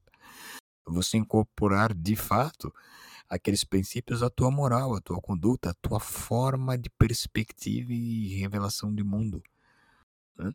Ah, não adianta nada você praticar de maneira mecânica o exercício religioso e não trazer para a sua vida, para a sua forma de interpretação de mundo, né? O seu Weltwelt, estes elementos fundamentacionais da tua própria religião. Eles só vão estar é, provendo frutos quando eles realmente praticarem mudanças qualitativas no seu modo de agir. Eu vejo muitas pessoas que começam o exercício religioso arrogantes e mentirosas e terminam o exercício religioso arrogantes e mentirosas por décadas a fio. Uhum, exatamente. Não ocorreu uma mudança qualitativa. Dessas mesmas pessoas querem me dizer, sem nenhuma personalidade fiel aos princípios religiosos que elas preconizam, sem nenhuma conduta certa de fato, elas querem me dizer que elas tiveram experiências reveladoras. Não tiveram, o que vocês tomam, uma mera experiência uhum. psíquica. Como eu sei disso? Porque eu, eu tenho clareza evidência? Não. Porque eu vejo qualitativamente que aquela pessoa não teve nenhuma alteração fundamental no espírito uhum. dela. Uhum, Os defeitos isso. continuam ali. Sabe? Os vícios, eu vícios aqui eu não estou falando tá, para as pessoas, mas como eu não estou me referindo a vício de, de compulsão, estou me referindo a vício de, de defeito mesmo. Os vícios permanecem ali. Os comportamentos que geram conflito desnecessário estão ali, todos ali. Então, toda aquela imperfeição continua. E a revolução religiosa é aquilo que se espera de alguém que está próximo à perfeição. Então, né, já sabe. Uhum. Fica complicado. É por isso que quando nós tratamos essas revelações, nós falamos de ah, anos de devoção, e devoção clara. Não só anos de devoção, como a meditação, e a meditação aqui não no sentido uhum. da repetição, mas da compreensão efetiva, axiomática desses ensinamentos religiosos, dessa verdade. Sem compreender essa verdade, sem uma mudança qualitativa no teu espírito, no teu modo de agir e de interpretar o mundo, você jamais terá uma experiência religiosa de fato. A religião, antes de tudo, ela educa nesse sentido mais fundamental da palavra. É o famoso escolare. Você uhum. vai aprender a aprender. Né? E se a religião não lhe permite ter sensibilidade, ter empatia no nível da utilidade necessária, se não lhe permite ter senso de dever cívico, Todos esses são coisas que a religião ensina, que as pessoas tentam atribuir para o Estado e falham miseravelmente. Uhum. Inclusive, eu vou além. Um bom exemplo do porquê a sociedade é um caos para estabelecer normas é porque as pessoas não têm um senso de comunhão religiosa. Entendeu? Então, assim, se eu não tenho nem o mesmo sistema de crenças que o meu vizinho, por que eu vou respeitar ele? Só a mera conveniência, o pragmatismo, que raciocínio meramente utilitário. Só que as pessoas são utilitaristas porque a sociedade se convencionou de uma forma utilitarista, tá? Não é porque ah, as pessoas são horríveis, existencialismo. Não, nada a ver. As pessoas são capazes das melhores e das piores coisas, mas a forma com a qual a sociedade eles convenciona, a forma com a qual elas são educadas em todos os âmbitos levam a uma coisa mais cruel ou menos cruel. Agora, o poder do controle social que tem uma fundamentação religiosa bem orientada frente a qualquer teoria estapafúrdia de, de rodapé de autor iluminista é enorme. Uhum. Entendeu? Então, antes de ensinar para as pessoas que elas têm o dever cívico de fazer isso e aquilo sem ter o que comer na, na geladeira, elas deveriam aprender a não. Existe um princípio transcendental religioso que eu sigo que me impede, mesmo passando fome, de roubar uhum. alguém. Agora, numa situação onde as pessoas não possuem crença alguma, a conveniência ainda. Aí você diz para mim, ah, aquela famosa estatística de ateu. Não, mas veja que, ó, países escandinavos extremamente uhum. ricos, a população é 80% uhum. ateu. Você está invertendo a correlação. As pessoas, o país não é próximo porque as pessoas são ateus, as pessoas são ateias porque o país é próspero. Ponto. Entendeu? E daí uhum. a mera conveniência social basta para as convicções dela. Eles não enfrentam é. os problemas que nós enfrentamos aqui no Brasil. Eles não enfrentam. Então, a religião é desnecessária. Agora, numa situação de conflito, uhum. de inferno social, você permanecer sem crença alguma, e eu estou falando nem de crença religiosa, tá? Você pode crer na sua família, por exemplo. Mas você permanecer sem crença alguma é estarrecedor. Então isso que é importante. O exercício religioso, ele, ele serve e fundamenta muito mais coisas do que as pessoas acham fundamenta desde o respeito familiar à boa atividade laboral, no emprego, por exemplo, a, a estabelecer limites de respeito universais, dos quais, a exemplo, se um superior teu exercer no trabalho, você pede saída. Você pede demissão. Por quê? Porque ele transpor uma, ele transpôs uma barreira da qual você não permite a ninguém. Essa é uma dignidade hum, que ou o mais kantiano das pessoas tem, né? ou alguém com exercício religioso muito bem esclarecido. Porque, a bem dizer, se você é descrente de tudo, você se convenciona pelo dinheiro, e se você está ganhando bem, você vai aceitar qualquer coisa. tá vendo como você perde a dignidade? Entendeu? E o que a gente está vendo, o, o, crepúsculo das religiões, das crenças, não é só no âmbito das práticas teóricas que a gente falou bastante aqui, mas é também nesse nível moral. Como uhum. as pessoas sujeitam a qualquer coisa hoje. E quando eu falo qualquer coisa, qualquer coisa mesmo e tentam relativizar o que elas estão fazendo. Antes a gente via isso na parte dos homens com atividades criminosas, mas hoje a gente vê na parte das mulheres com, com atividades de, de mercado. É, pessoal, não, não, eu vou, vou me sujeitar aqui à exposição e ganhar um dinheiro. Eu ganho mais do que se eu trabalhasse convencionalmente. Isso é até verdade, mas a troco de quê? Mas, mas o raciocínio é tão supérfluo que nem nisso chega. É. Então, esse movimento Não. que nós estamos vendo aqui de, das mulheres e em relação ao detrimento da própria dignidade para troca de dinheiro não é só fruto da pobreza, é fruto desse empobrecimento do espírito também. Não é por acaso que muitos é, sistemas políticos, é, jurídicos, etc., tentam reproduzir religiões. Ou melhor, as ideologias mesmas tentam reproduzir religiões copiar religiões, né? São quase como. Si, elas simulam religi religião. Para estabelecer Isso... coesão social da maneira mais rápida, direta e clara Exatamente. Possível. Exatamente. Claro que elas jamais terão uh, a, a, mesma profundidade. Porque elas, elas não conseguem ser totais como a religião era.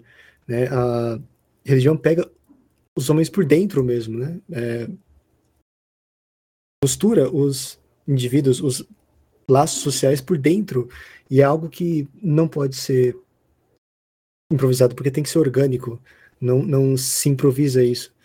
Mas é, já, já é um dado interessante isso, né? Como que uh, sim, sim. É, até é, por isso que o Schmidt mesmo é falava, que o, né? o, o, terceiro Reich vai tentar estabelecer a própria forma de esoterismo. Exatamente isso. Né? É por isso. É um ótimo exemplo. É por isso que o leninismo vai ter as suas figuras revolucionárias deificadas. Isso não é à toa. Uhum. Isso acontece porque elas tentam performar a questão. O capitalismo ele faz isso, só que ele faz isso de uma forma muito mais plástica e sutil. Porque ele, eh, eu costumo, eu gosto de falar, né, eu falo brincando, eu falo que o capitalismo, ao contrário do que as pessoas falam, ele nunca é brega. Você pega você pega o nazismo, você pega o leninismo, é coisa brega, né? tem estátua lá do cara, tem, tem, tem os símbolos religiosos, é toda aquela estética militarista. É o capitalismo ele não, não submete essa breguice. Ele cria símbolos tão poderosos e sutis que eles são cultuados sem toda essa corporificação. Uhum. Então ele é o pior dos males, porque ele você cultua ele sem perceber. Uhum. Ninguém, ninguém chega em você e fala, aí, mano, vai lá fazer a oração do, da Apple às 20 e meia do, do dia na Praça da Sé. Ninguém fala isso. Uhum. Existe a marca lá, as pessoas têm todo aquele fetiche com a marca, elas consomem a marca, a marca cobra o quanto quer, e se a marca diz que vai parar de vender para tal país, as ações de alimentos caem. Sei lá. Uhum. Não faz o menor sentido a nível microeconômico. Mas, enfim, acontece esse tipo de coisa. Então, assim, é, essas, esses modelos econômicos, sociais, políticos, eles tentam performar essa, essa deificação religiosa. Para quê? Para ter esse controle social que sua religião pode proporcionar.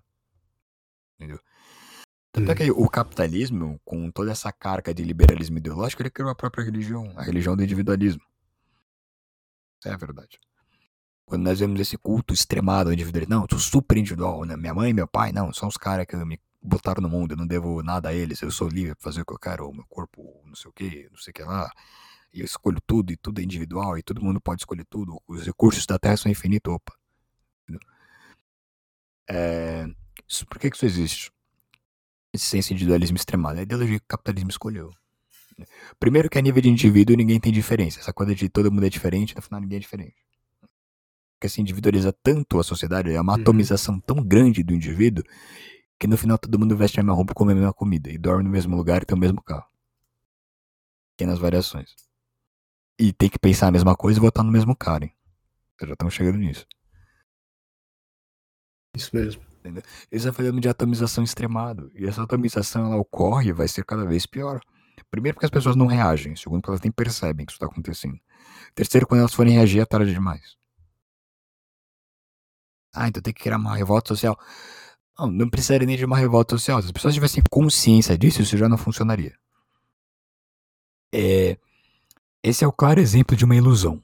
Uma ilusão, ela só é uma ilusão porque você não percebe. Se você perceber a ilusão, ela é um truque, não é mais uma ilusão. Se é um truque, é fácil desmontar. Só é difícil quando é uma ilusão. E esse caso é o mesmo. As pessoas não percebem que elas estão sendo condicionadas e recondicionadas o tempo todo. E acontece isso aí. Cara, o melhor exemplo que a gente teve foi essa campanha última aí, das vacinas. Tá, agora você é antivacina? Não, não, não, não tô uhum. chegando nisso. Mas o nível de controle social, de convulsão institucional, frente ao controle social que a gente teve, é estarrecedor. Nós nunca tivemos na história recente instituições internacionais tão conflitantes como tivemos nesse contexto e que tivessem uma capacidade de, de pronunciamento e coordenação mundial tão grande. Ou seja, um poder absurdo na mão de um monte de idiotas.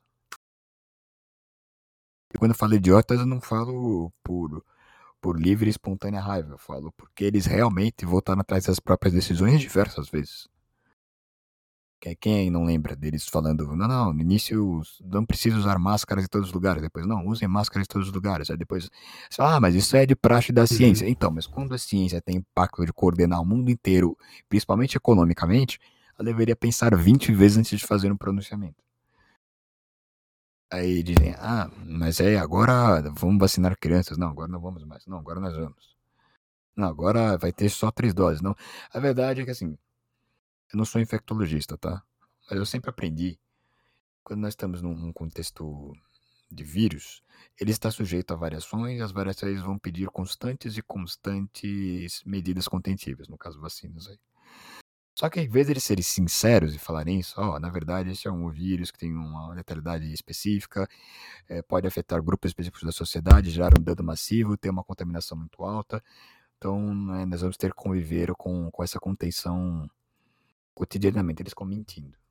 Gera mais impacto social e, na verdade, no revés, gera mais impacto social ainda, em vez deles falarem a verdade. Que as programas de, as campanhas de imunizações vão ser constantes.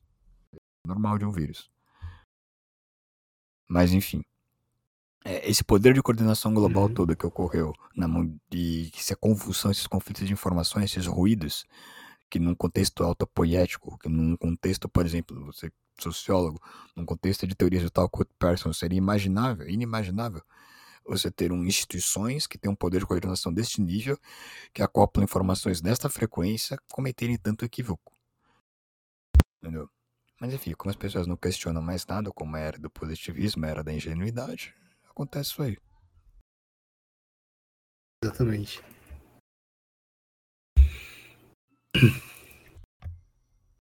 Enfim. Bem isso. Se tiver mais algo para falar, tá? Nós complementamos aqui. Acho que esse programa está longo já. Eu vou, se quiser, eu só leio só um comentário, uma pergunta que nós temos, aí já, já finalizamos. Beleza, então, vamos, vamos para esse próximo passo. Já tá com quase duas horas, né? É, não, Ou não? não ficou legal o programa. Deve ter uma hora e meia. Deixa eu ver. É, por aí. Eu nem marquei aqui, cara, mas enfim. Pergunta. Aqui uma pergunta. Peraí, está abrindo aqui. Aqui abriu. Pergunta de Matheus Vilharnos. Qual a opinião dos senhores sobre as religiões afro-brasileiras? A gente falou um pouco disso. Candomblé e Umbanda, entre parênteses. Vem algum grande valor ou ainda são religiões muito novas, por estarem num patamar de, distante entre religiões mais velhas? Não, tem seus valores da mesma forma. São novas na forma como o brasileiro interpreta mas existem originariamente há um bom tempo, salvo o sincretismo que as formaram. Uhum. Exatamente, claro que quando isso chega, chega, pode dizer, pode chega, dizer. quando isso chega no Brasil, é claro que isso vai, vai gerar, é, digamos, sincretismos, né? Eles sim são recentes, os sincretismos em si, mas as religiões, elas são na África, elas são é, antiquíssimas e são tradicionais, são autênticas. É, eu não gosto desse negócio de ficar comparando a religião nesses termos, sabe? De é, se é antiga, recente, sim, se é sim, melhor sim. ou, é, ou, ou, disse, ou pior. Não tem, não tem muito isso. É, assim, é exa exatamente algum conhecimento misterioso, místico, filosófico, essencialmente filosófico ali ou não? Ah, eu continuo a pergunta. O preconceito que mesmo as pessoas mais inseridas no meio religioso tradicional, entre aspas, né, meio religioso tradicional, possuem, se faz verdadeiro? Hum, a meu ver, não se faz. Eu acho que existe muito uma... O pessoal tradicionalista, ele é muito eivado de cristianismo. E aí a maioria das pessoas é católico, é protestante. E é quando você vê alguém que é outsider, que, por exemplo, no seu caso, alguém que é mais próximo do Islã, alguém que já foi mais próximo do judaísmo, alguém que é mais próximo de religiões politeístas, o pessoal já fica com medo. Né? Existe um pouquinho de, de equívoco aí. Né? Ou estão subestimando essas tradições somente por associá-las a determinadas demografias consideradas inferiores, ou de menos valor para as pessoas que pensam assim. É, realmente, existe uma associação vulgar entre religiões de matriz africana e pobreza. Só que quem pensa isso nunca foi para o sul do país. Tá? Se você for para o sul do país, você vê que muitos donos de, de, de terras grandes que fazem produções, enfim, uhum de agricultura e pecuária de maneira altíssima são, são bandistas, inclusive, ao contrário do senso popular, não são negros, são até brancos. Né? E tem a Umbanda como religião, é muito engraçado. Eu acho que isso vem, talvez, da, da imagem que se tem da África, né? E, claro, da condição te tecnológica das tribos africanas, né? que, que são o berço dessas, dessas religiões, enfim. É... E, claro, isso é algo de lá, sabe? Isso, isso é algo que, é, ou seja, não há uma, uma relação necessária entre as duas coisas. Eu não vejo, não vejo dessa forma, não. Entre pobreza material, por exemplo, e. É, enfim, essas religiões. Eu não vejo essa, sabe, essa relação necessária entre as duas coisas, não. Uma forma de estigma social mesmo. Bem como você disse, cara, tem. É, eu, eu, eu tenho contatos é, que são da, da Umbanda, da, da Kimbanda, e os caras ficam tirando foto com dinheiro, sabe? É, os caras têm muita grana. Sim, sim. Até, a, até porque. A grana circula muito, cara. Macumba hoje dá muito dinheiro e faz circular muita grana, sabe? Sim, sim. É, é, é, é, é, o que eu falei, né? O, o pessoal ó, cresce os olhos quando vê esses assuntos, né? Não, não, você tem a possibilidade hum. de. É muita grana. Aí acontece, os caras fazem a festa. Ó, Aí no final eu coloquei: mande um salve pra galera de Biguaçu, Santa Catarina, que ouve em peso o StudioCast. Forte abraço. Salve aí pra galera de Biguaçu. Inclusive, salve, vou até dar um, um parênteses aqui. É, muitos amigos meus que já participaram do podcast, dois deles são de Biguaçu. Não vou dizer quem. São de Biguaçu. Biguaçu? Biguaçu. É um município Biguaçu. interiorano do Santa Catarina. Onde eu sei. Legal. Tá? É... Bom, acho que só tem essa pergunta. Nós vamos terminar por aqui para não estender mais. É, acredito que foi bem conciso, a gente aproveitou bons temas. Deu para colocar na mesa muita coisa que estava enchendo o saco já. Hum, pelo menos o meu. Bacana. É. Eu também queria, queria falar certas Queria. coisas e foi uma, uma ótima, foi uma ótima oportunidade de falar certas Sim, coisas. sim, sim. Imaginei, imaginei, pelo que tava, tava com a pulga atrás na orelha e acho que você também tava. Os mesmos assuntos que estavam me incomodando estavam lhe incomodando. Alguns pontos em comum. Foi uma boa oportunidade. Gostei de receber você aqui, foi bem atencioso. Obrigado pela espera de hoje, também por ter vindo. É, o público do programa às vezes é grande, às vezes não é tão grande, mas eu acredito que a qualidade é o que é mais importante, né? Trazer convidados interessantes com temas importantes. E acredito que por este episódio as pessoas vão atrás do seu canal, vão poder conhecer mais o seu trabalho. Inclusive eu recomendo, é um trabalho muito competente e que lá vocês possam ter uma perspectiva mais ampla do que está próximo de uma ideia tradicionalista. Inclusive, eu vou até abrir aqui um parênteses final para um pequeno, um pequeníssimo assim, jabá. O jabá é de um amigo meu, tá? Tem um colega meu, muitos, muitos que ouvem aqui já devem conhecer, né? O, devem conhecer o Rodrigo Figueiredo, que costuma traduzir textos de egiptologia, dar cursos sobre egiptologia.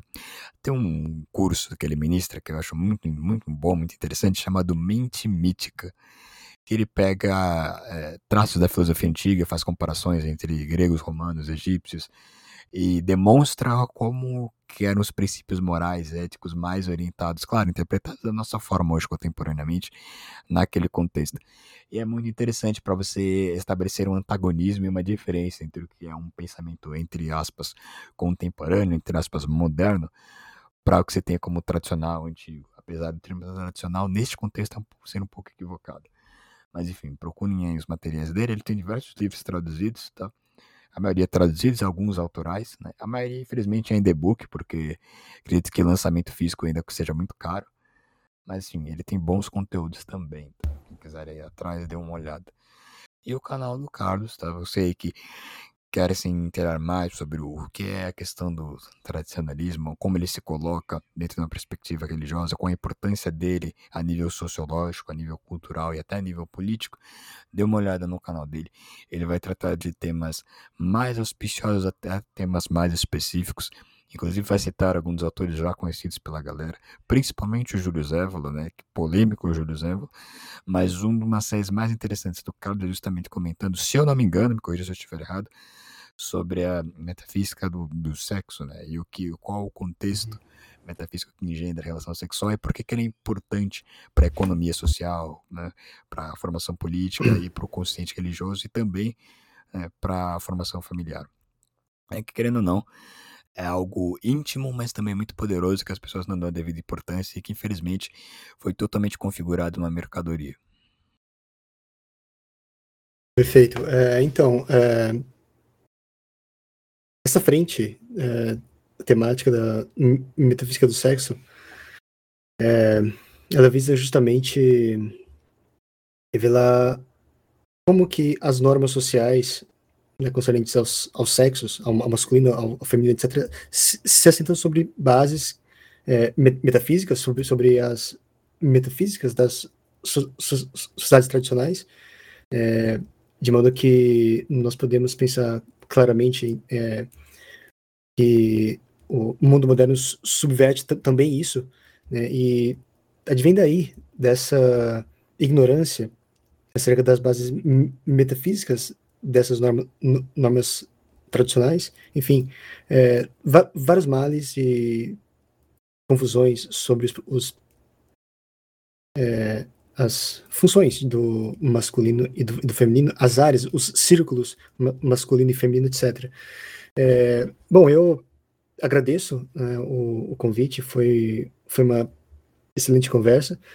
É, e sobre o tradicionalismo, eu acho assim, eu não me, não me sinto à vontade definindo o meu trabalho como sendo tradicionalismo, isso porque é, ele traz a contribuição de diversos autores que não são tradicionalistas, e eu sempre enfatizo que esse, esses ismos, sabe, devem ser sempre evitados se nós desejamos é, é, um, um, olhar sobre as coisas em si, né, digamos assim. É, o, o ismo ele vem engessar é, todo um processo de pensamento, sabe? É, enfim, sim, sim, é. e tudo mais.